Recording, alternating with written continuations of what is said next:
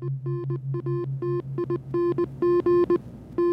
133113, initiating broadcast of fascinating nouns in 3, 2, 1. Hello, everyone, and welcome to Fascinating Nouns.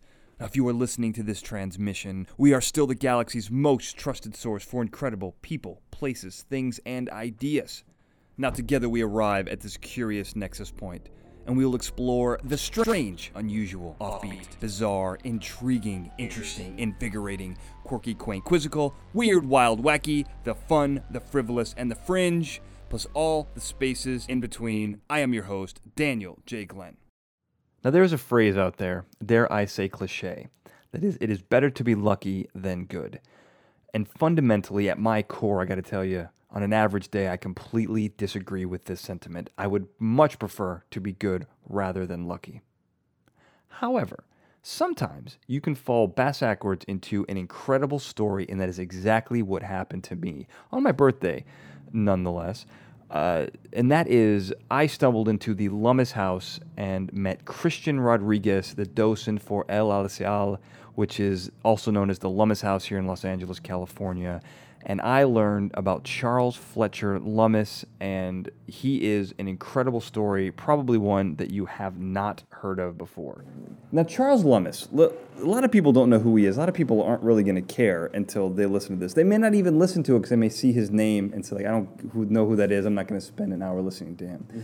But I got to tell you, this guy like captivated me almost like none other, and not just because he's such a, uh, an important figure in Los Angeles itself, but because he was arguably the first blogger. He was arguably the first viral sensation, arguably the first celebrity in Los Angeles.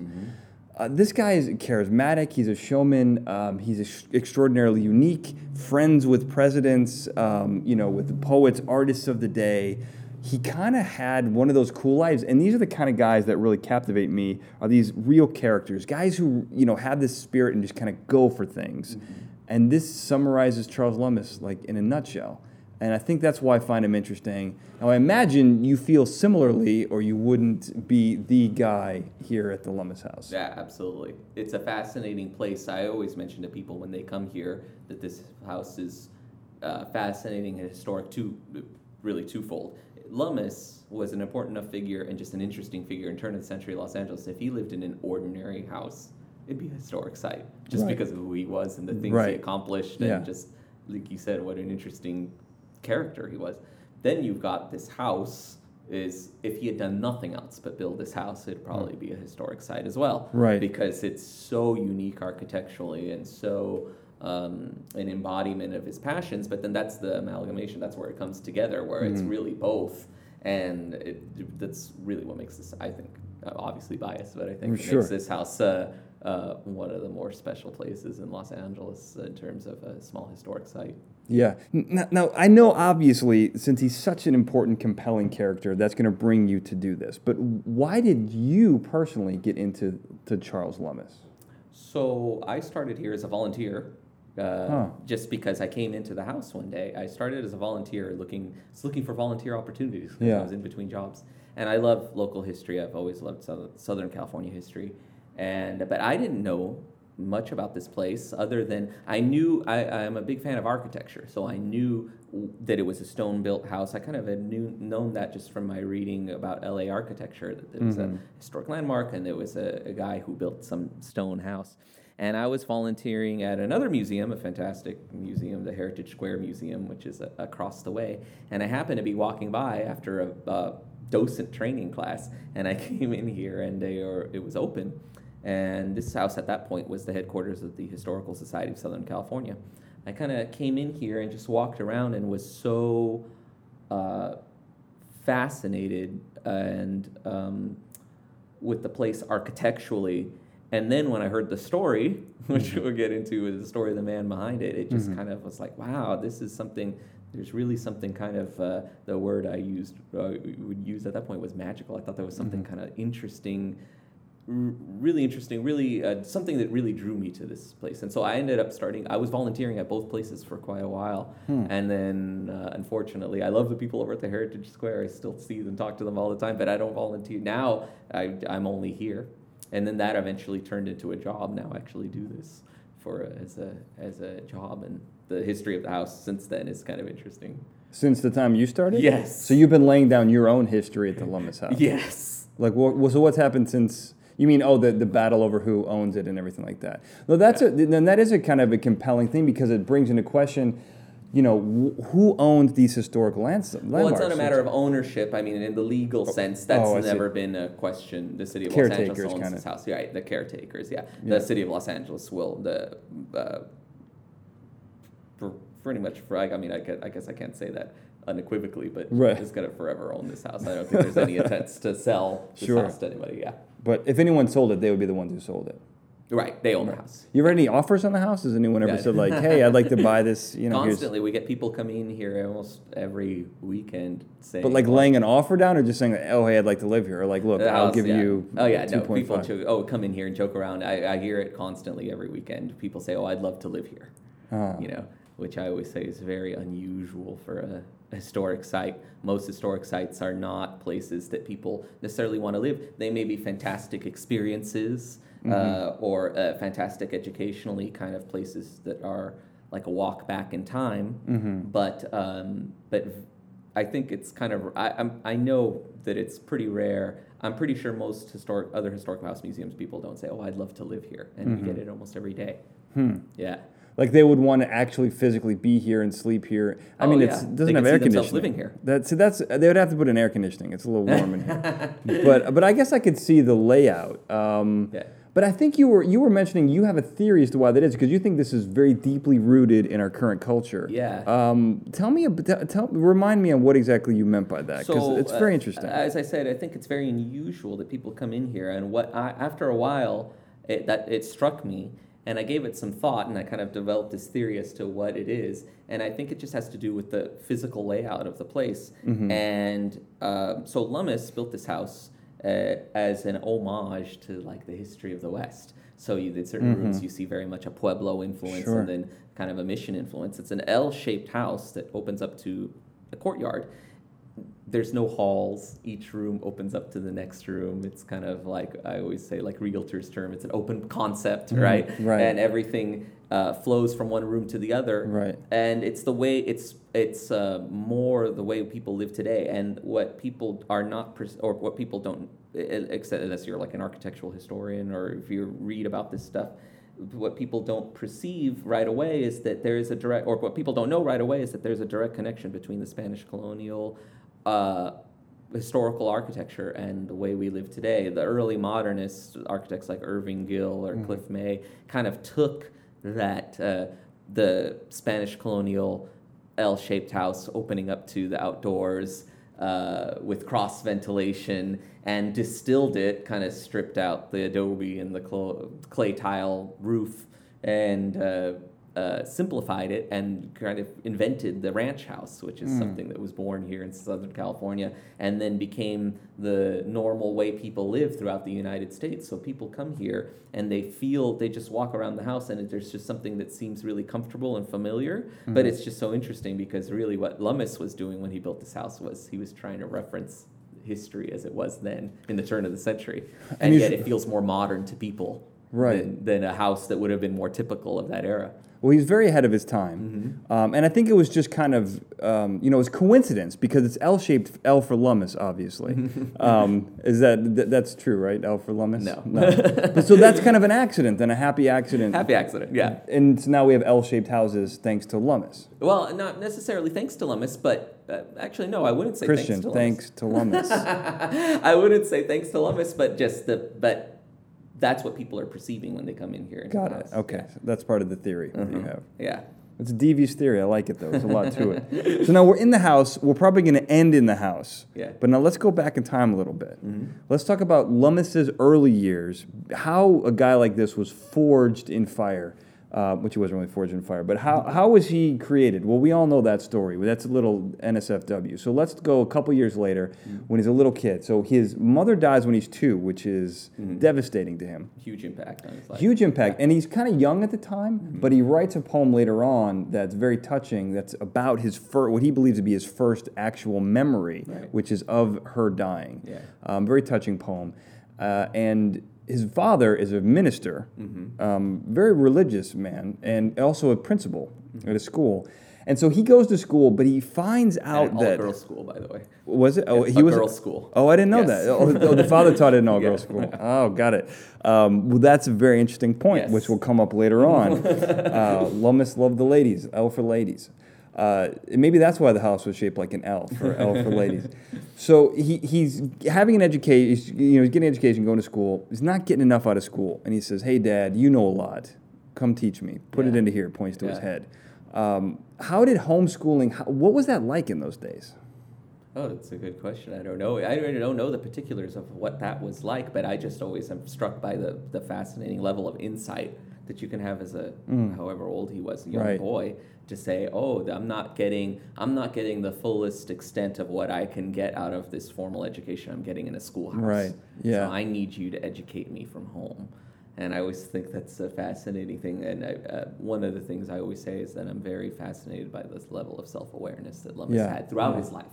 Yeah, yeah. And it's already demonstrated as a young boy when he asked his father, "Oh no, this isn't working for me. I need you to teach me at, in, at home," yeah. because uh, uh, he already just knew what, that that wasn't going to work for him.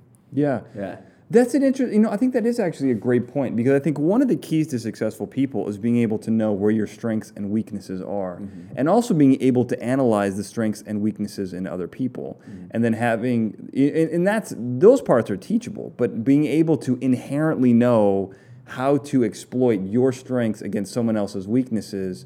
Um, you know, obviously sports do this by definition. Right. Um, but in life, we're all we all should be doing something like that, and to be able to do it at such an early age just shows you what this guy is going to become because he's really undaunted by just about everything in life, and it starts with being challenged at school. Very few kids, at least where I was growing up. Wanted to be challenged Right. more in school. You know, they wanted to take the easy route. I still know people who would go to college and take easy classes, and Yeah. it was always a foreign concept to me. I'm not calling myself Lummis esque, Right. but I wouldn't be. I would, uh, you know, that would take it as a compliment. But I was always trying to challenge myself. well, especially in college, it's kind of like Especially in college. That's kind of the, the, It's the point. that's the whole point of college, Yeah. exactly. Because you have to choose to go to college. right. Like you're, Yeah. you're, you know, you're That's obligated by asinine. law. Yeah. you know. So I never understood. But when guys like that, especially at a time when education wasn't as, you know, wasn't as, I guess in certain circles Yeah. it was, it was definitely valued, but Right. not all, not throughout Or America. accessible. Exactly. Yeah. Yeah. But I guess if your dad's a teacher, there you go. Exactly. Um, so he so he does this, and he gets homeschooled extremely well, or at the very least, Lummis absorbs it very well, and he kind of so he gets accepted to Harvard University, like not not a pretend Harvard, the Harvard, Mm-hmm. Harvard, University. yes. Two years before you're actually allowed to apply. I Mm-hmm. mean, that's how advanced he was. So he gets into Harvard, and that's where his uh, Animal House style adventures start to take place. Um, so what? Here's what. Here's what's great, and and what I love about college years in general is they're basically the time when you are forged into a human being, and and not necessarily. You know, it's kind of the end of high school and the college years. Whether you go to college or not, you're forged into the individual that you're going to become. And I think that his college years were very important to him. He loved, and I'm gonna. So I believe that these were his priorities in order. Were poker, poetry, pranks, athletics, and girls. Actually, it might be reverse order, but he was he was really into all that stuff. right. Um, and he loved the social aspect of college. Yeah. What is your favorite Lummis college story? Good question. College story. I'll hit you with good questions. You seem you're shocked by good questions. Like I'm throwing you for a loop. If you want, I can tell you mine, and then you can think about yours. But I'd re- I'm really curious what you think his favorite college story is. Mine um, has to be, and this sets up something later on in, in, in the Lummis story. Is he, he he takes he hitches a 127 mile round trip over Thanksgiving hike. I forget where exactly he's going, but he basically um, is walking and hitching a ride at a time when this is you know impossible. There aren't a lot of, you know, there's no cars on the road, obviously. So hitching a ride, you're walking most of that. Um, I, find it very interesting because, again, I think it sets up this weird little thing where he gets a love to walk, which sets up his tramp across the continent where he walks from Ohio to, to Los Angeles. But I, I, I like driving, and so like I can see where people can kind of find a love for physically moving yourself from one place to another. Like flying's kind of a, like a cheap route out, you know, because you're not really seeing anything. It's really fast. But walking, Yeah. you're experiencing that. Um, and I, I love that story about him because it just tells a lot. That's my personal story Of his hitchhiking. of his hitchhiking. Yeah. I like that one. Yeah. Um, and the Teddy Roosevelt story too isn't bad. Well, I'm gonna tell you my second favorite story Okay. then. I'm just gonna tell the whole. I'm gonna tell you the, the. I was obviously fascinated with Lummis, the college years, a, a show I would totally yeah, the show watch. you would never- A- wanna a show I would totally produce and watch. Lummis, the college years. So Teddy You know Roosevelt. what's so funny though is that Lummis really didn't wasn't so enamored with his own college years. is that true? Like, Wow, he I had such a great. I mean, look, maybe I'm just reading the boiled down version. That's but the he had some thing of it was that it, I think he was sort of not really impressed with the social aspects Hmm. of it. Like you said, he was. If I mean, if he were, he would have probably been all about this. Uh, Yeah, you yeah, know, yeah, yeah. Uh, the, the kind of antics that they got into, but he really wasn't, and didn't really see much value, which is part of why he, which we'll get to in a second, but Yeah. part of why he, when he eventually did drop out. I don't think he it didn't occur. I think he just thought he had got everything he was going to get out of it, and it didn't matter to him. Uh-huh. You know, so it's kind Yeah. of interesting. I don't know that he later, then later, many years later, when they gave him an honorary degree, then Uh-huh. I think he was kind of more had a little more pride about. That's the worst. He felt, yeah, but uh, but up until that point, I don't know that he he kind of. And then, obviously, once he came out to Los Angeles and kind of formed this, which I'm way skipping ahead, but Yeah, yeah, you- filmed this, yeah, we're skipping you know, formed chapters. this new identity as a Southwesterner. He really eschewed this kind of Easterner Uh-huh. uh, aspect of his of his Right. background. So I don't know that it was something that was like a source of pride for him necessarily. Oh, I see what you're saying. Yeah. Well, what was a source of pride is, I think his his connections, his networking, Yes. was a source of pride, and Teddy Roosevelt's a part of that. And he leveraged it to no end. Absolutely, Yeah, Uh, he's. I mean, I'm so jealous of his ability to do that because that, there's nothing that comes less naturally to me Mm-hmm. than that. Maybe killing another human being would come less naturally, um, or an animal. Um, but networking is definitely second on that list Mm-hmm. of natural abilities of mine. And and I think that like what's cool about the the the Roosevelt story is because it again it tells you a lot about Lummis's character. So Yes. he's a, he's a freshman. Um, uh, Roosevelt's an upperclassman. So there's this hazing ritual that goes on in Harvard where the freshmen are forced to cut their hair by the sophomores.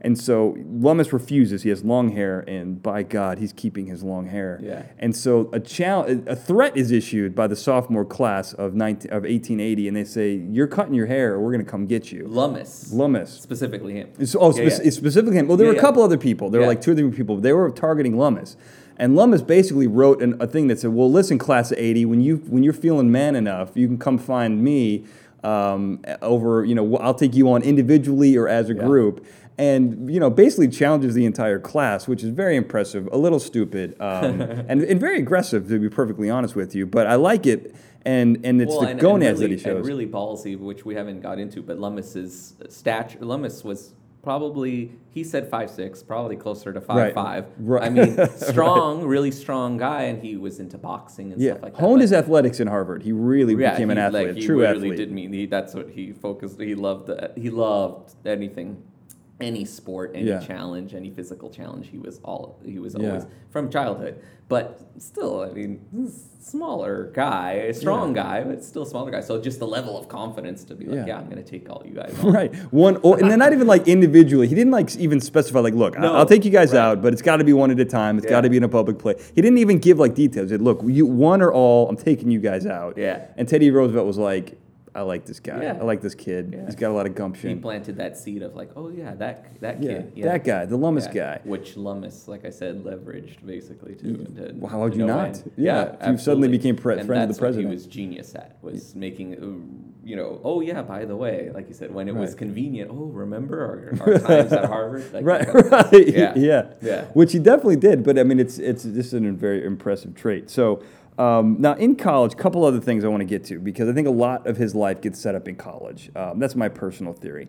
So the other thing that's kind of interesting here is, and this is the subject of some controversy, so I'm gonna have to get into some murky murky waters here. But I Mm-hmm. There's know a lot you're of murky waters Yeah, you're not afraid to get your hands dirty, which I like that. So now let's talk about in in um, in Lummis's junior year at Harvard, he's actually secretly married to a BU student. Uh, Go Terriers! I'm glad he picked a BU student. That's my alma mater.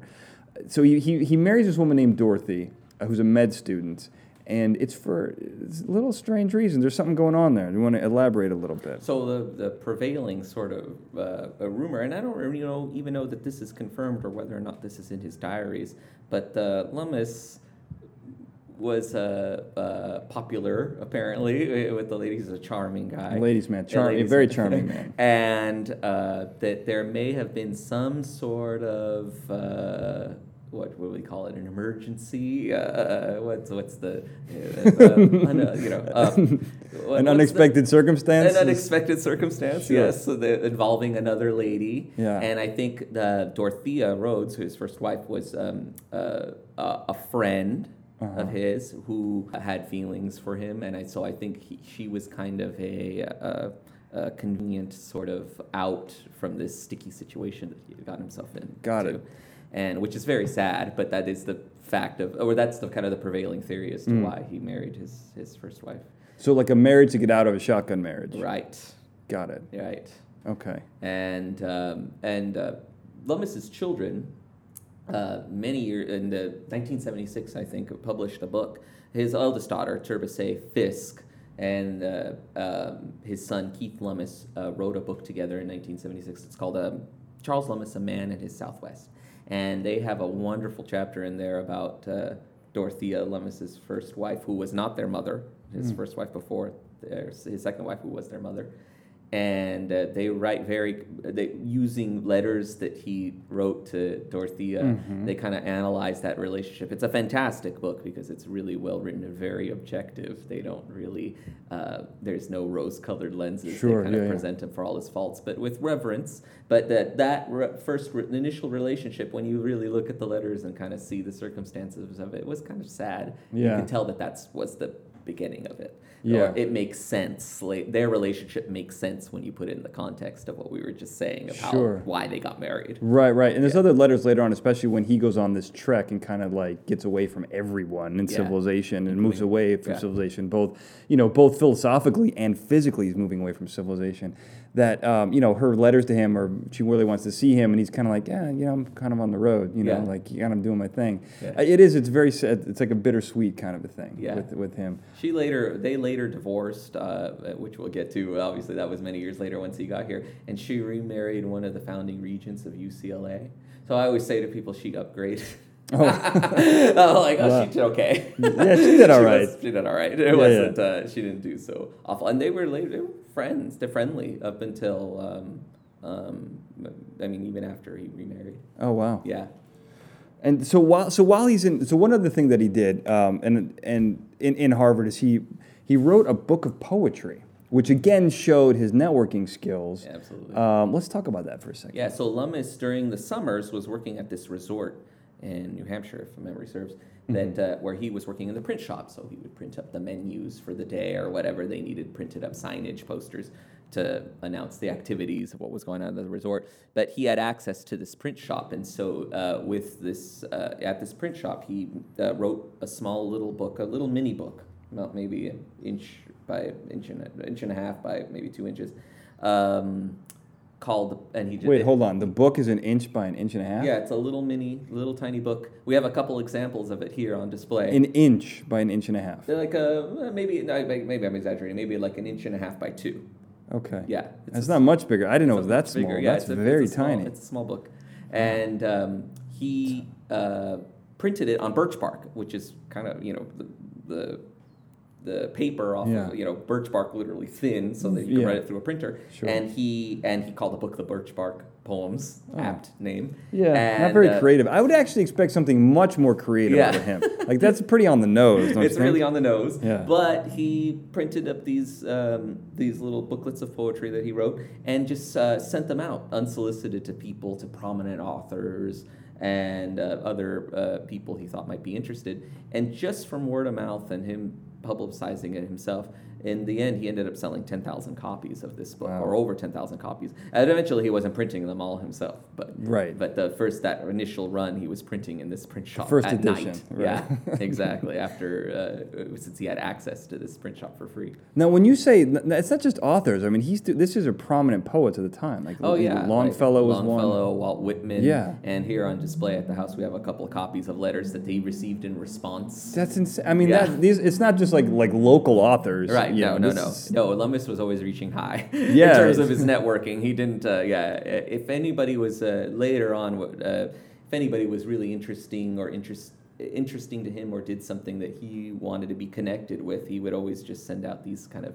Uh, unsolicited letters and see if they'd get a response he'd get a response and oftentimes he did Yeah. and that's uh, really kind of when you think of this era in the 1880s Yeah. you know networking it's it's just the idea of networking like we were saying networking is hard enough today Yeah. with all of the tools that we have to do Yeah. it and imagine so the fact that he had that mind to think like oh i need to be connected I need to write a letter. I need to sit down and take Yes. paper out and take a pen and quill and Uh, you know all this and stuff. just hope that they'll respond but the thing is it's so, what's interesting is that they often did They And that's responded. how became, became so connected Yeah, but he also had a great writing style that was very engaging as well. That I think that helps a lot. You know, if you just write, "Hello, I'm Chuck. You Yeah. know, I want to meet you." Um, you know, say hi. You know, that's a really boring, terrible letter. No one's going to respond. But he has very flowery language. You know, he's Right. he's a very captivating individual. yeah charming Um, so now, let's talk about the end of his college days.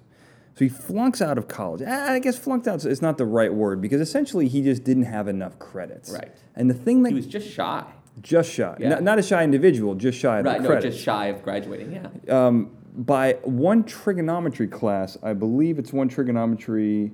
Yes, senior year trigonometry. Yeah. So, why do you think that's the thing that got him? Like throughout his life, he had so he's overcome so many obstacles. The man was indomitable, except when it came to advanced levels of math. yeah Why is that? I, I honestly have no clue, especially given how educated he was by his father. Sure. But um, uh, thinking about it, though, letting it stew, uh, I, I am reminded well, a question we get often here at the house is whether or not there are actual plans for the house. Like blue plan, like blu- blueprint, blueprints, yeah. right?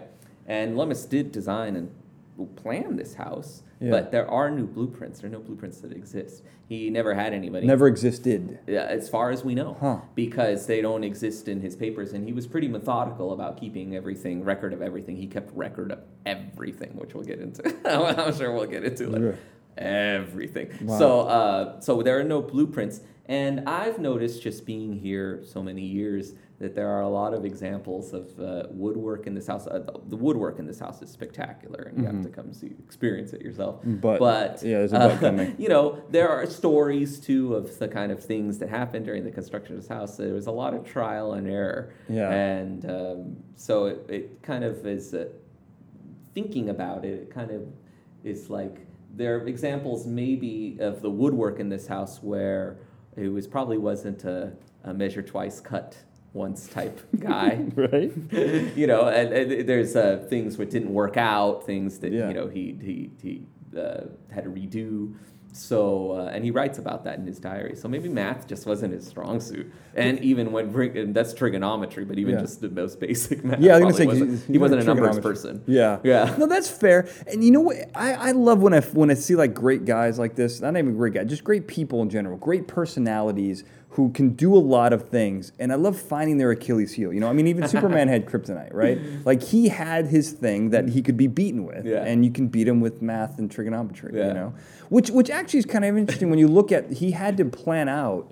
Um, a trek from Chillicothe, Ohio to Los Angeles that had to require math at some point, you know. I mean, in some level of you know, when you're using maps, there's angles and everything. Right. You know, there's got to be some level in that. But anyway, Yeah, I mean, I, I, I kind of, I don't know that he was a complete, uh, you know, idiot when it came to math. But I just, said, but I just, I saying, was it making that argument, and it I just realized wasn't, it yeah, but it just wasn't his, uh, it just I wasn't a strong apologize. suit. I, another thing I'm reminded of, of, one of the things here too, was the household budgets. Which he didn't seem terribly concerned about.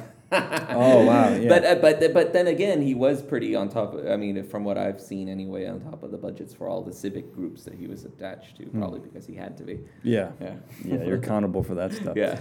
Uh, so he, um, so so he he he's married Dorothy. He he graduates college. Uh, graduates college. He gets out of college. Yeah. He flunks out. Yeah.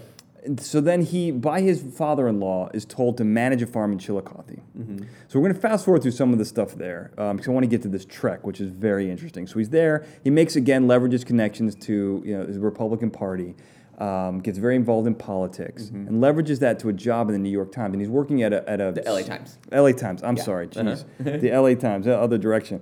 Uh, at the LA Times. Now, while he's in Chillicothe, he's working for a newspaper. Right. Now, I'm going to ask you to pronounce it. Which which one is it? Scioto Gazette. There you go. Yeah, I, I think is how it's pronounced, but I might be mangling it. So he's writing for them, and he leverages that in his connections into a job at the Los Angeles Daily Times. At the, that particular point in time, was only a three-year-old newspaper.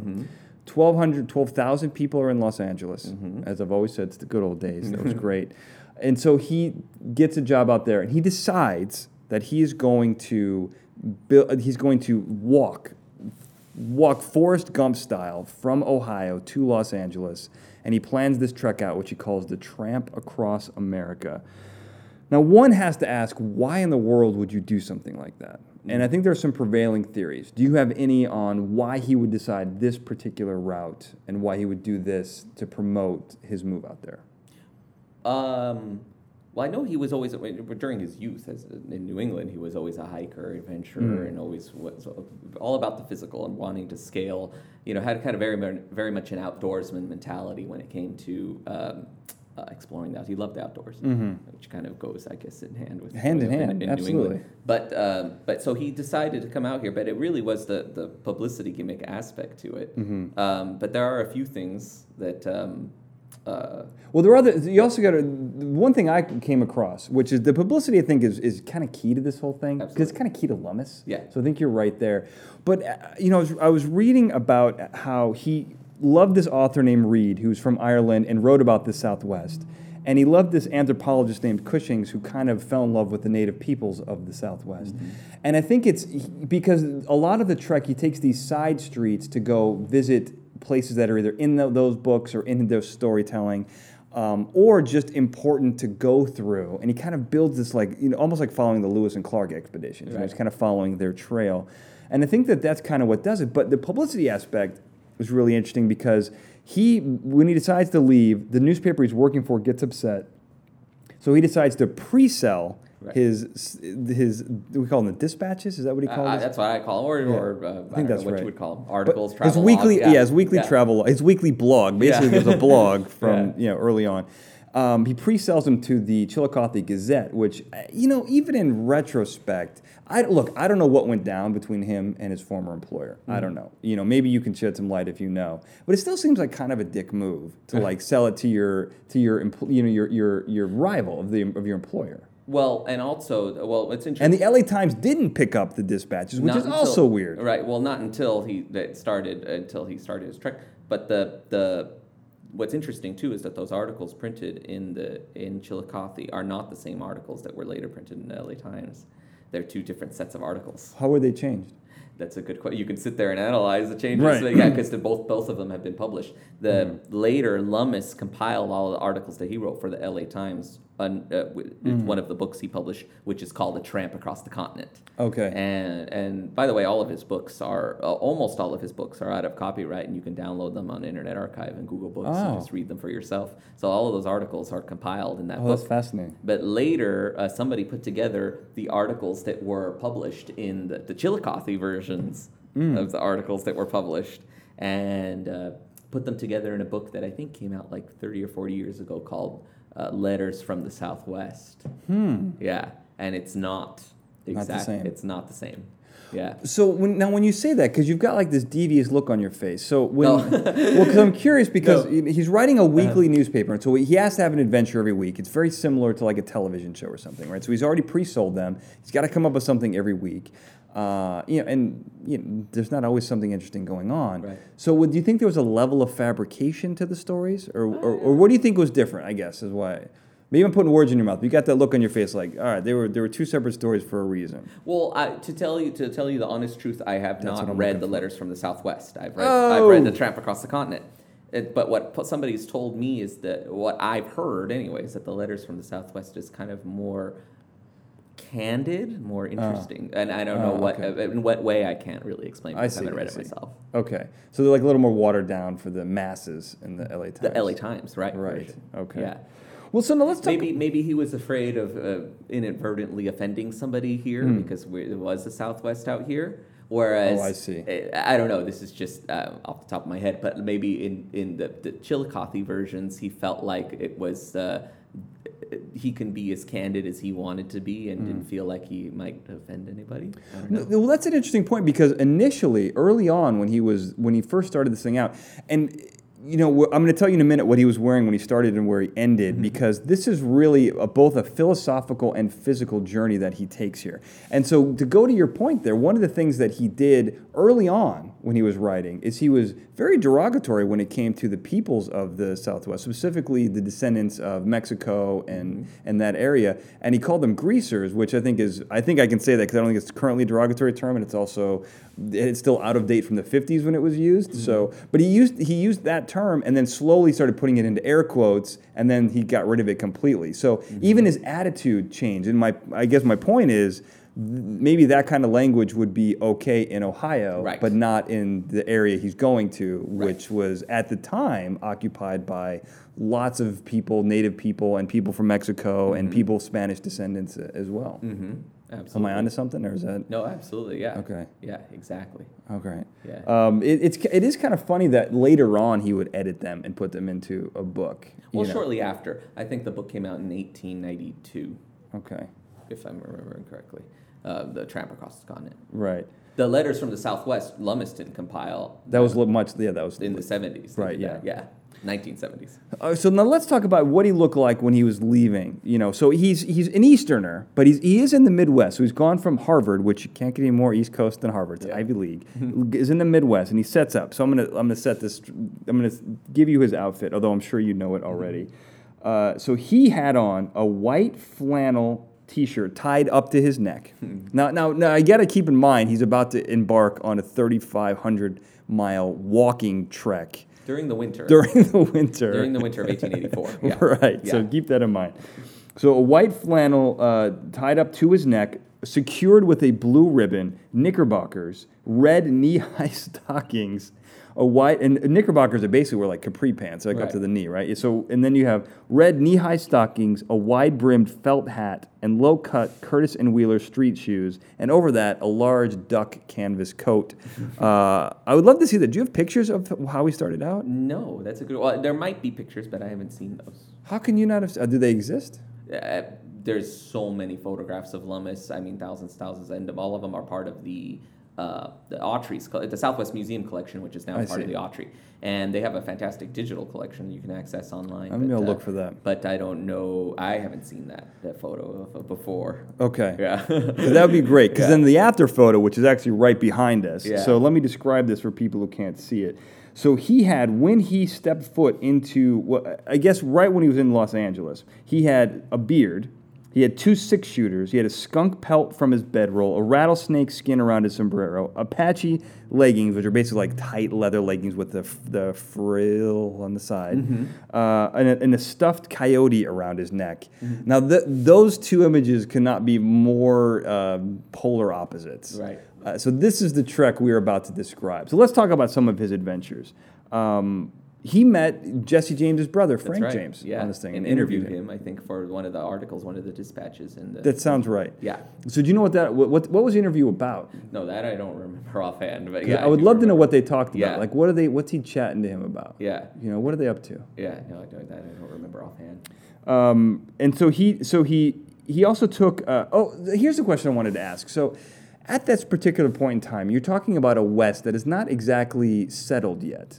How is he getting out there? Is he just following the railroad specifically? But he's also making his own trails Uh, or trek, I should say. How is he getting around? Is he just following? He's trails? using established trails, and which generally follow along, follow along the railroads. Okay. But uh, but he was using established trails, so it wasn't like he was. Uh, you know, I always have to explain to people that, especially here in the 18, when as soon as I explained that he walked across the country, which seems insane to people. Yeah. people Who haven't seen Forrest Gump? Right. Well, people and people think automatic. People automatically go to that he had to, like he was pioneering or Oh, something. and it's like no, right, right. nope. It's a Uh, choice. like there was uh, the railroad. Dorothea, who we were just discussing, his Uh-huh. wife came moved out to Los Angeles with him. She came right. out on the train. Right. You know, so Met him in Denver. yeah, that's right. She did meet him in Denver. Yeah. Um, which was a very was like it was like a 25 year old city at the time. Yeah. it's weird because when he's doing all this stuff, he's at the early point when all these cities are just kind of starting up. Well, and a really interesting point in the history of the Southwest too, because Uh-huh. at that point there's still huge, obviously even huge vestiges of the Spanish colonial culture Mm-hmm. Sure, sure. uh, he, that existed here in this part of the United States and Native American cultures. Mm-hmm. I think, if I remember correctly, looking at the 1890 census, which would have been not six Mm-hmm. Close years enough. after, yeah, closer. Uh, Arizona was had which had the highest percentage of Native Americans in the United States, the Arizona territory at that point, which I guess would have included New Mexico, Uh-huh. uh, but um, uh, or that whole section of the United States. But the census figures were that it was 29 percent uh, Native American, the entirety of the Wow. area. The the state of Arizona today still has the highest percentage of Native Americans. I think it's somewhere like nine percent. Oh wow. But it just to give you kind of like a, a idea of how much uh, how much more there was still uh, here left that has gone since. Yeah. Yeah, that is- Lummis experienced walking through the Southwest. Yeah, and Yeah. and and he, so he spends a lot of time in these major cities. That is really, and, and he even like has like this whole detour in Santa Fe where he mm-hmm. spends like eight days just hanging out in Santa Fe mm-hmm. and kind of falls in love with things there. And while he's doing this trek, he's kind of you know falling in love with the Southwest culture. You know, like I said, he, he went from being derogatory to being very to talking about how much he loved the indigenous peoples and the Mexicans and how warm they were and how the mm-hmm. people he came from would wouldn't split a dollar would a dollar with him and they would give up their last you know food and blankets and everything. So he makes this whole like philosophical change while he's making this trek. Uh, but a couple of the things that happened to him. Oh, oh, so here this is interesting. So when you know today we would just like kind of Airbnb and like find a place to Right. stay, right? But he can't do any of that. Right. And so the way he found, correct me if I'm wrong here, but what I read was that the way he was able to stay with people is by singing. He actually had a great singing voice, or at least an entertaining singing voice, and would sing to people, and then sometimes they would let him stay. Does this sound familiar? Must have been an entertaining singing voice in his mind only because you can hear him singing. There are recordings of him singing. I- I'm just telling you what I read. I could be wrong I don't here. know. Maybe that's a matter of opinion, but you can hear him singing. Right. Judge for yourself whether or not he was a good singer. I'm gonna put some up there because I want to call I want to call BS if someone said this because I I well, don't know. He, is that um, yeah? That, that, I mean, if it could very well be true. Is that something he wrote in his in his?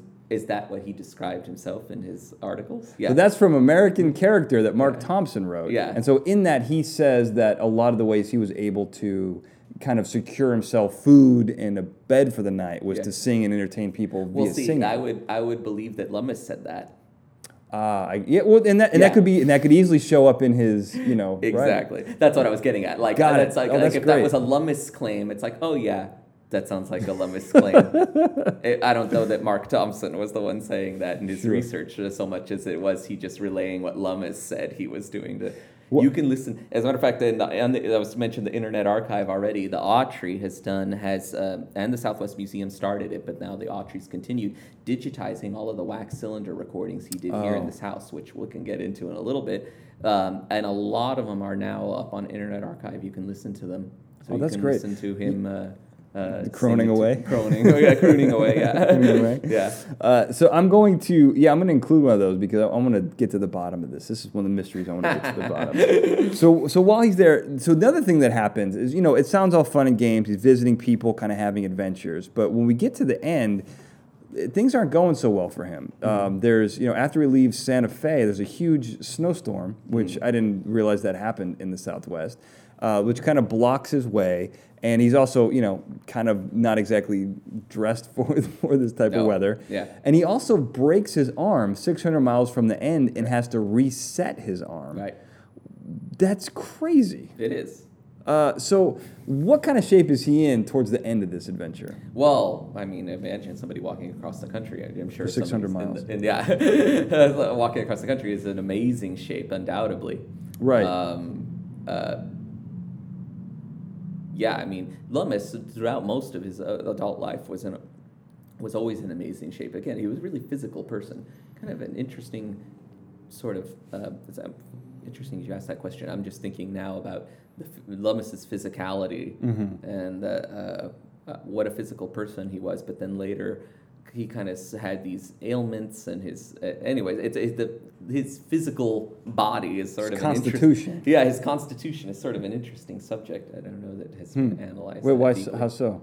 Well, uh, well, we know later. I'm kind of jumping ahead here, but we know later. Lummis, after coming into Los Angeles, he was only city editor. Uh, he came and eventually was became city editor of Los Angeles Times after he finished his walk. Well, and he started, and after he finished his walk, he started his first day on the job 12 hours after he finished his trek, which seems abusive Yes. to me. Well, we know most of Lummis's adult life, he only slept like four or five hours a night, based on his diaries. On average? hmm I couldn't do that. Yeah, no, I can't either. I don't know how one does that. But like, but when you're a Did he nap? workaholic and Hold on, did he pa- nap at all? I- uh, if he did, he probably might have kept that in his diaries. But we know that's what he slept ev- Huh. basically most of almost all of his adult life. Wow. And uh, so when he came to uh, L.A. and became the city editor, uh, did that for a couple of years. He really overworked himself, and then imagine uh, with a lack of sleep, uh, really overworked himself, and he suffered this ailment that he referred to as a stroke. People we still refer to it as a stroke because he apparently was paralyzed on one side. Um, amongst other symptoms. So, he- and it's not unusual for a young man, especially that overworked, to to have. uh, I mean, not strokes, not. right. It, it is unusual, but it's not unprecedented for a young man like that to have a stroke. you said not unusual. Yeah, it's like, not. "Ah, I, I think it's say, a little it is, unusual. It is unusual. By what I meant was not unprecedented. That's fair. But uh, but uh, I, I I think most people kind of agree that it wasn't a stroke. It was he was self-diagnosed, and he fully recovered from it without any therapy or anything. It's, So what could it be then? well, somebody I've had somebody suggest to me it might have been like a Bell's palsy, or it could Oh, have been oh, so- like, or some sort of just exhaustion. Yeah. Uh, but just on the, he just overworked the left side of his infection. body. Yeah, it could have been a number of things, um, but he suffered this debilitating ailment, and but he really milked the whole stroke thing though because he, he ended up you know making a whole lore about how he re- fully recovered. Yeah, he goes to like a ranch and like works hard and like works through it, doesn't learns he? to ride a, uh, a horse, Yeah. completely paralyzed on one side, and ha- learns to hunt. Yeah. Uh, and uh, shoot a rifle, Right. Uh, roll a cigarette, Right, yeah, hand. yeah, right. So I don't doubt that he wasn't paralyzed. Whether or not it was a stroke is what is, I I see, I debatable. see. But um, uh, he did he did suffer some ailment that he recovered from. But uh, I guess what I'm getting at is years later he also suffered a blindness, which I'm kind of jumping ahead. Mm-hmm. Yeah. Which also the, his stroke and blindness coincide with his uh, divorcing of wives. Ah, I gotcha. So it's it, Another devious look kind from of Christian, yeah. interesting, kind of interesting, uh, you know, and actually two. Um, Before was or after? Are you are you suggesting During. that? Okay. so in other words, uh, when he was uh, when he suffered his stroke. Uh-huh. He left and recovered in New Mexico, as you mentioned. He went to a ranch, and Mm-hmm. Yeah. so he met up with friends that he had met along the way in New Mexico. And then he ended up living in Isleta Pueblo in New Mexico, which Mm-hmm. was really important in terms in the context of this house. But he came um, during that time was when the relationship with Dorothea had strained to the point, and that's where Lummis met his second wife was in Isleta Pueblo in New Mexico. Got it. And all his he seemed to recover from his uh, uh, paralysis really well as soon as he met his second wife and divorced his first wife. So yeah, it's it's an interesting. I guess what I, what I do know is there is one part the blindness that I was referring to, which came much later in his life, which I oftentimes forget about. Don't mention it too much because it's such an odd Yeah. thing that happened later in his life. Um, That he recovered from as well. yeah, fully recovered Right. from total blindness. Right. Yeah. Uh, he there's a research paper. I wish I could knew their names offhand, but uh, they came to my attention a couple years ago that to uh, to uh, ophthalmologists, right? Like, Sure, yeah, yeah. We're doing a research paper on that, and they analyzed Lummis's blindness. Oh, really? And what they did was obviously they don't have a body to uh, analyzed. So they or um, uh, just went to his diaries and all the anecdotal information that was out there regarding his blindness and just kind of analyzed it and tried to figure out, you know, what caused it or if, you know. Yeah. And basically the conclusion of and it was published in a journal. I'm forgetting what the journal Medical was. journal. Yeah, medical journal. And and, uh, and so it's kind of an interesting article. That's you know a historical article in a medical journal. But what they found out in their analysis was that. Uh, his reaction to the sudden blindness and recovery, as written in his own diaries, is completely uh, atypical of how people react to sudden blindness. So is that a technical way of saying it's all bullshit? Basically, yes. he also never his penmanship never wavered. Ever? Oh, that's amazing. Okay. The lines, I right on it. the lines. Okay. Never, never stopped. And even Lummis's son Jordan later had some. I, uh, I remember reading. that. I wish I can remember where I read this, but had some anecdote about how his father, in a in a in a fit of uh, kind of uh, annoyance, uh, with him not doing something right, kind of when he was totally blind, kind Yeah. of like just dropped whatever he was doing and fixed what the, the son was trying to do. Like Wow, okay, clearly, yeah, clearly not- yeah. could see. Like a horrible comedy. Yeah. right. You know, it, it's he's such an interesting character. Well, I want to go back. I want to finish up the Trek here really quickly. Um, Yes, yes. so he he uh, one interesting story I wanted to mention on the Trek is that he he so he meets um, a, he meets a lot of interesting characters. One's a cowboy who loses all of his money and joins him for a trek to, to meet up with his brother who's going to save him. Um, you know, he meets he has a dog that he ends up having to shoot later on. That's- Tragic story. Sad story. I try not to Uh, mention. Yeah, it's a sad story. My first dog was named Shadow, so Yeah. Oh, was it? yeah, yeah. No so that, that story was really like brutal. No, was it really? Yeah, my first dog was Shadow. I Oh. love that dog. Made me love dogs. And then when he gets the dog, he saves it from like a, a miner had abandoned him, and like these people want to get carved. So he, you know, he takes his dog with him, and I'm like, oh, he's got a buddy. You know, like he's, Yeah. you know, he's got this friend to hang out with. And then as I was listening, I was waiting. I was just waiting for the dog to die because I was Yeah. like, okay, well, he doesn't mention him in any of his stories, and he's going through these really hard. And he's like, he just randomly like hikes Pikes Peak while he's in Denver. You know, he does these things where he's just like, oh, I'm gonna do, I'm gonna climb this mountain. And I'm like, well, where's the dog in all this? And then when you find out that the dog, you know, turns rabid on him or whatever, and he has to shoot him twice, like not even like you know, not even like ah, clean shot. It's Like, oh my god, like that's of course. Old Yeller situation. Yeah, it was. Yeah. No, uh, I, sometimes I'll mention alert. the dog, and I'll say, "Oh, the, you know, Lummis came and you know had a dog, adventures he had. yeah. Oh, and he even got a dog along the way." And then people are like, "Oh, what happened to the dog?" Oh, I Well, shouldn't have mentioned that.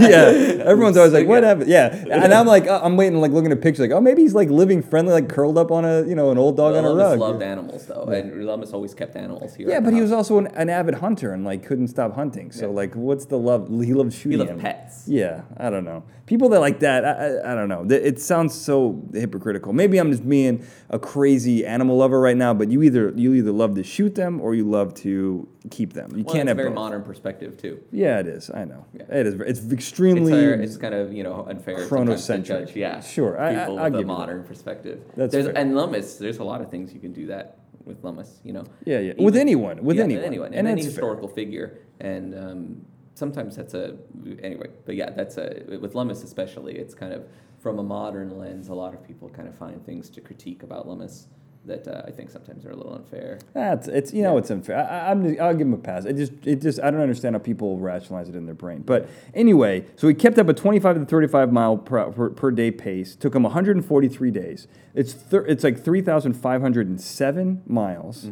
And six point six thousand six million five hundred thirteen thousand five hundred forty one steps. Unlike Lummis, you did your math. I, well, I pulled this from something else. I didn't have any. Yeah, yeah. So I didn't actually count his. I didn't do any of the, the addition. I did do the average once though, because it took him 143 days. Right. And if I remember, correctly, But he stays off in Santa Fe for eight. Right. So and and there was things along the way, but if you just average it out for the entire thing, it averages out to 20 some odd miles a day, like 20 between 20 and 25 miles a day. Okay. If I re- somebody's gonna do the math just to prove me wrong on that. I hope Sure. so. Yeah, if you can do the math and so, prove yeah. him wrong, do it, please. Email to me. I'll Yeah. post it on the website. Yes. So he got so so anyway. So he, while he's doing this trek, um, I want to come. We're running out of time here, and I feel like I've spent most of my time on Harvard and his trek, which are my two favorite parts. But while he was going through the Southwest, you know, we've talked about his his um, switch philosophically. but he, you know, and, and while he's on this trek, I just want to close this up because I would be remiss if I didn't mention this. You know, he becomes a viral sensation. You know, Yeah. probably the first viral sensation, and it starts out where no one's reading it, becomes popular. People are waiting for him in the towns to come in, Yeah. and arguably, you know, and anyone can correct me if I'm wrong on this. When he goes into Los Angeles, he may very well be the first celebrity that's ever been in Los Angeles because this is obviously way before Hollywood. Yeah. Um, but he he could very well be the first celebrity ever to step foot in Los Angeles. Um, People were anticipating his arrival In Los Angeles. Yeah, there was a band awaiting him. I hope it was like a, a, a parade. Basically, was that Really? last few miles? Yeah, at the San uh, Harrison Gray Otis apparently met him at the San Gabriel Mission and walked the last however many miles that is. oh miles, wow. six miles into downtown Los Angeles or into what we call, now call downtown Los Angeles, Right. which is the entirety of Los Angeles. right. yeah, Uh, and you know, small is at this point kind of a small, dusty western town still. Right. Yeah, and so, Very much uh, so. yeah, like you said, it, I'm sure it was a big to do Yeah. because people started reading and, and anticipating his arrival. And here he is, first celebrity in Los Angeles. And he did another first while he was here. he created the first museum in Los Angeles based on his love of the Southwest. yeah, man. Well, so so many years later, after coming back to Yeah, Los not Angeles- immediately, not immediately. Yeah, yeah, I know. It wasn't that. I'm- I'm jumping one to the ahead now. I'm jumping Yeah, that was uh, that was many years later. But yeah, Lummis got involved civically in all kinds of different things once Mm-hmm. he arrived in the Southwest. But uh, one of those things was he formed a group called the Southwest Society, which was uh, sort of uh, associated with the Archaeological Institute of America. If memory serves, I'll have, no, no, somebody's going to prove. If you know that, if you prove him wrong, Yes. tell me about it, and I'll post it on the website. the- Anytime you can prove Christian wrong, tell me about it. All the comments are just going to be fact checks on this I hope podcast. so. I can see it Uh, right now. I would love that level of engagement, by the way, in the show. I just want to. I would. I would kill You for that should- level you of should engagement. do a podcast where people just put out all kinds of random uh, Facts. incorrect facts, just so you, just to, yeah, just so you Just can to get, get that level engagement. of engagement. I may No, take you up on that. but at any rate, uh, uh, the the Southwest Society was a, a group formed, um, and the the purpose of it was to create the first museum uh, here in Los Angeles, and that's what they eventually did. It's the museum that we now call the Southwest Museum. Uh, and yeah, it was founded in 19. It, by the time it was founded, it was founded in 1907. So it really, is, Lummis was, and Lummis wasn't a wealthy man himself, but uh, as we said, a huge networker, got the right mm-hmm. people involved, and was able to get it together. He was really the driving force behind the founding of the museum. Yeah.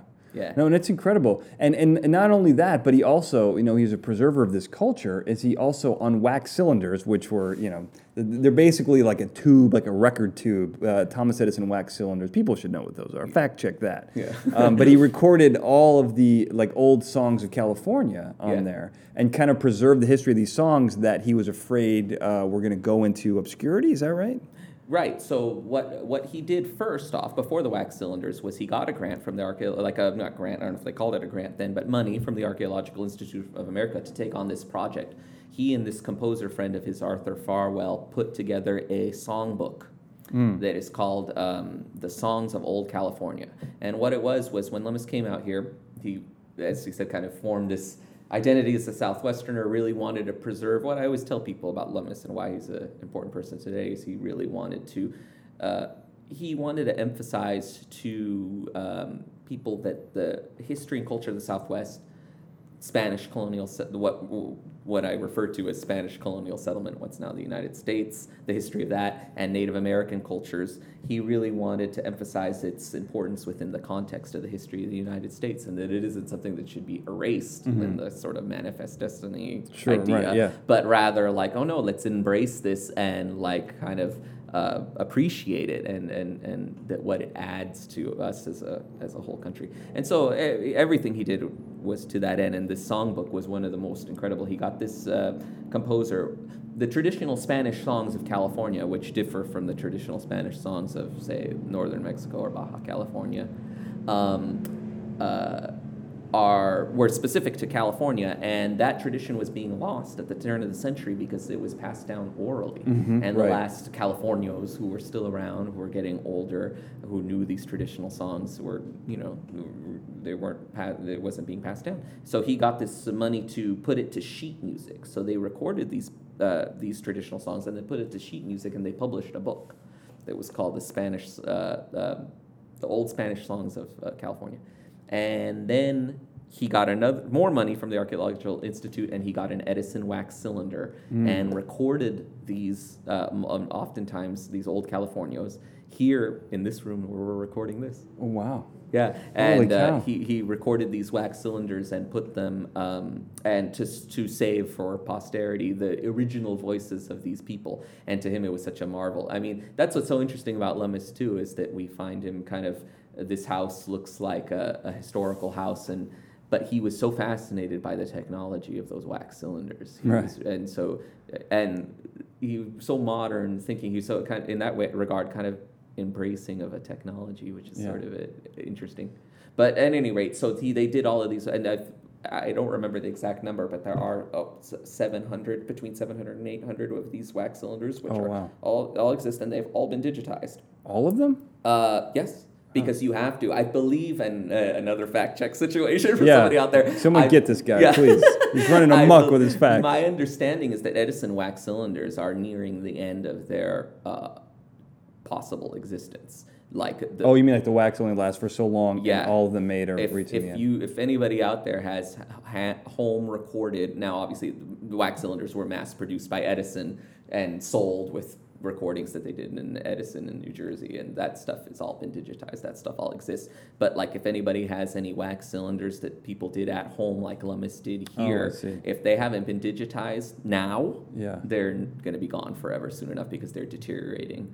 It's a weird that you mentioned that. So w- next to my grandmother, so my grandmother lived in her house for like 30 years. She had a next door neighbor that was there for maybe 20 something years. And on a trip out there, this is a totally random fact, but on a trip out there, you know, four or five years after uh, like my family moved out of the area, I went back to visit. And so I went into their house, and they have. uh, And I'd been in their house several times as a kid, you know, because they, they had three daughters, and so like, uh, you know, I would hang out with them. There's a lot of kids in the neighborhood, so I'd been in the house several times. Is my point. But going back there as an adult, what I discovered is that they have an Edison wax cylinder player from you know the early early 1900s uh, or Probably whenever. like the one Lummis used in here. I'm sure it's exactly like that. And she played like a wax cylinder, and I, kind of freaked out a little bit because I was like, "Whoa, like this is like a, a historical artifact." Like she's like throwing it in there like it was you know like a, like an old tape at them or an eight track or Yeah, something. yeah. Like, and I was like, "This is a piece of historical," you know. But I don't know. I don't remember what we were listening to. Probably More like a an, I mean, it was something that was. Uh, It wasn't hand. Yeah, it wasn't like recorded Right. there. It Which was. that's fine. But it's still amazing though that no, they had these things. It's a, it's a, it's brilliant, and if for those interested, uh, I, a question I always get asked here at the house is whether or not Huell Howser was a visitor here, and he was, and the whole episode he did was about the wax cylinders. And what they did at that point, this was like 20 years ago. Yeah. They came into this room, got an Edison wax cylinder, and had young two young people come and record one of the Spanish songs. Oh, wow. uh, California, and then Yeah. replayed it back so that you can hear it. Oh, and no that's on kidding. YouTube. Oh, KCET wow. just recently uploaded it on YouTube. So for those who are interested, check that out. Well, it's interesting because a lot of the stuff I'm into, he was into. So Yeah. I find a lot of stories about him coming through. I'm almost following him the way that uh, Lummis followed Reid and uh, So Cushing's. real quickly, what's interesting, I don't want to take credit for this. Then- then don't. oh, I'm- I might just a little. all right. uh, the the you- so KCET also did another documentary on Lummis. Um, that was on their program Artbound. I'm in it very briefly in the sections that they come here in the house. And um, when the producers came, well, first off, when the producers came, I should say this: the producers came to here to check out the house, you know, uh, asked me questions, and then said, "Oh, I'm like, what, what, what exactly are you guys doing? We're doing an hour-long documentary on Lummis." Hmm. And I'm like, uh, I don't know that that's possible. I, like, I don't know that that's possible. I don't think that's possible. I'm like, Mm-hmm. Yeah. you guys are gonna have to pick an angle. These guys didn't know anything about Lummis. They were kind of coming into the Ah, screen and it. saying like, oh, you know, like we want to do. We're researching Lummis. We want to do an hour-long documentary, television documentary on Lummis. I'm like, I, you guys have to pick an angle because Yeah, that's just there's not- too much. Just as possible. They did a brilliant job, I think, of doing it. They did do an hour-long documentary on Lummis, and it's Mm-hmm. I've it's his seen it. life. But it's uh, you know they leave out what we're getting into, which is his personal life. Yeah. Uh, a lot of it, his college years. I mean, a lot. But I think they did an amazing job with. It's a great- it's a great documentary. It's a great documentary. So when the producers came to me and said, "Oh, we're going to do this," they and they're from KCET or they're working, they're producing it for KCET. They said, "Oh, was Huell Howser ever here?" And I wasn't here at that time. This was before, well before my time. I've only been here seven years, but I knew he was here because I know the people in the video, and the people from the historical society had mentioned to me that Huell Howser was here, but they never aired it. They never aired the, the episode. And I thought that was odd. I'm like, well, why would he know? This seems like such a perfect, you Yeah, know, absolutely. spot for him. Why would they never air the episode? It seemed, you know, anyways, it seemed odd. So I mentioned that to them. Like I just said, I said, yeah, he was here. They, didn't- for some reason, they never aired it. But I'm sure if you go down to Chapman, uh, Huell Howser gave all of his archives, his videos to uh, Chapman Yeah. um, in uh, down in Orange Mm-hmm. at uh, Chapman uh, University. College, university. Anyway, if you go down there, I'm like, Fact check that. Yeah, fact check that one. Somebody's from Chapman's gonna yell. uh, I said, you know, if you go down to Chapman, I'm sure that's in the archives because he gave it to them. And so, cut to six months or whatever, eight months later, uh, I hear, you know, I got informed, oh, the, you know, the, the documentary is coming out, the Artbound documentary. And then in the promotion for the Artbound documentary, they're like, oh, to promote the documentary. And right before the documentary, we're going to air a long lost episode of Huell Howser. wow. and so that episode of up. him with the wax cylinders here Yeah. um, hadn't aired Ever. ever until they used until they promoted it to use this documentary. Wow, that's so I don't want to take. I don't know that they went be- for because of my telling Yeah. them so, or if they already knew that or what. This is why why you are different than Lummis because you will not take credit for it, where he absolutely I, we would would have. totally would. Yeah. shamelessly. Yeah. yeah. Um, all right, so we're, we're, we're out of time here, but I want to mention two things really quickly that um, that Lummis was knighted by the King of Spain, Yes. which is really cool. Yes. Um, and he uh, his yeah. So so how how does that? When did the monarchy end in Spain? Like, how was he one of the last knights? That's a good question. Because I don't know. I don't know my history well enough to know. Well, you know what's so funny? I don't know if. Uh, yeah, that's a really good question. I think there is still. I think he's the last Spanish knight. Let's just let's say that. uh, uh, we could, that's another fact check. This Yeah, all- yeah. This whole podcast is is just going to be uh, an initiative for people to do research for us. No, uh, I do know. You know, it's so. That's a really good question. I don't. I don't know. Uh, all right. So, how do people find you? How can people come check this place out, um, or get in touch with you if you if you want to be a, an expert, or if you want to be left alone? How can people come to the house? So uh, we're here uh, every Saturday, Sunday. This house is a beautiful. I mean, you really have to experience this house in person to really get what we're talking about. You can Google image it, but it, it has to be seen. doesn't do it any justice. It This doesn't place do it any justice at all, at all. Um, but we're located at 200 East Avenue 43, Mm-hmm. uh, the, which is kind of weird. There are signs, but our gate is actually on Carlota Boulevard, which is the Mm-hmm. cross street. But that's the address. That's the historical address. That was Lummis's address on the Southwest Oh, Society cool. and the California Landmarks Club and all of the things he did. The Sequoia League, which was an advocacy group for Native Americans, Yeah. 200 East Avenue 43. Huh. Um, it's still our address. But anyway, we're here every Saturday, Sunday, 10 to 3. And I'm here virtually every Saturday, Sunday, 10 to 3 for seven years now. Uh, so if you want to uh, come check it out or uh, learn more about Lummis or talk about Lummis or talk about anything else, this place is really interesting in terms of a historic house museum, too, in that sense. And that is something that I uh, picked up from the Historical Society of Southern California when they were here. Um, it's not there isn't a guided tour Mm-hmm. mainly because it's I'm a one man show here, so it's kind of logistically hard to do that. Yeah. But uh, but even if there was another docent here, it's kind of just a conversation. Like when you came in here Yeah. the first time, Yeah. it's kind of like, oh, what? I, I always kind of just ask like, well, what's your interest or where you? Why did you hear about Lummis? Because Lummis.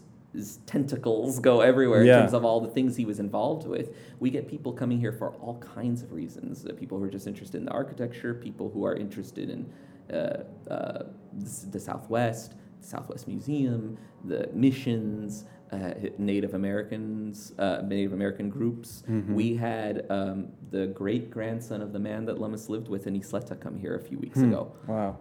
Because he still feels a familial connection to this place. So anyway, so we get people coming here for all kinds of reasons. Yeah.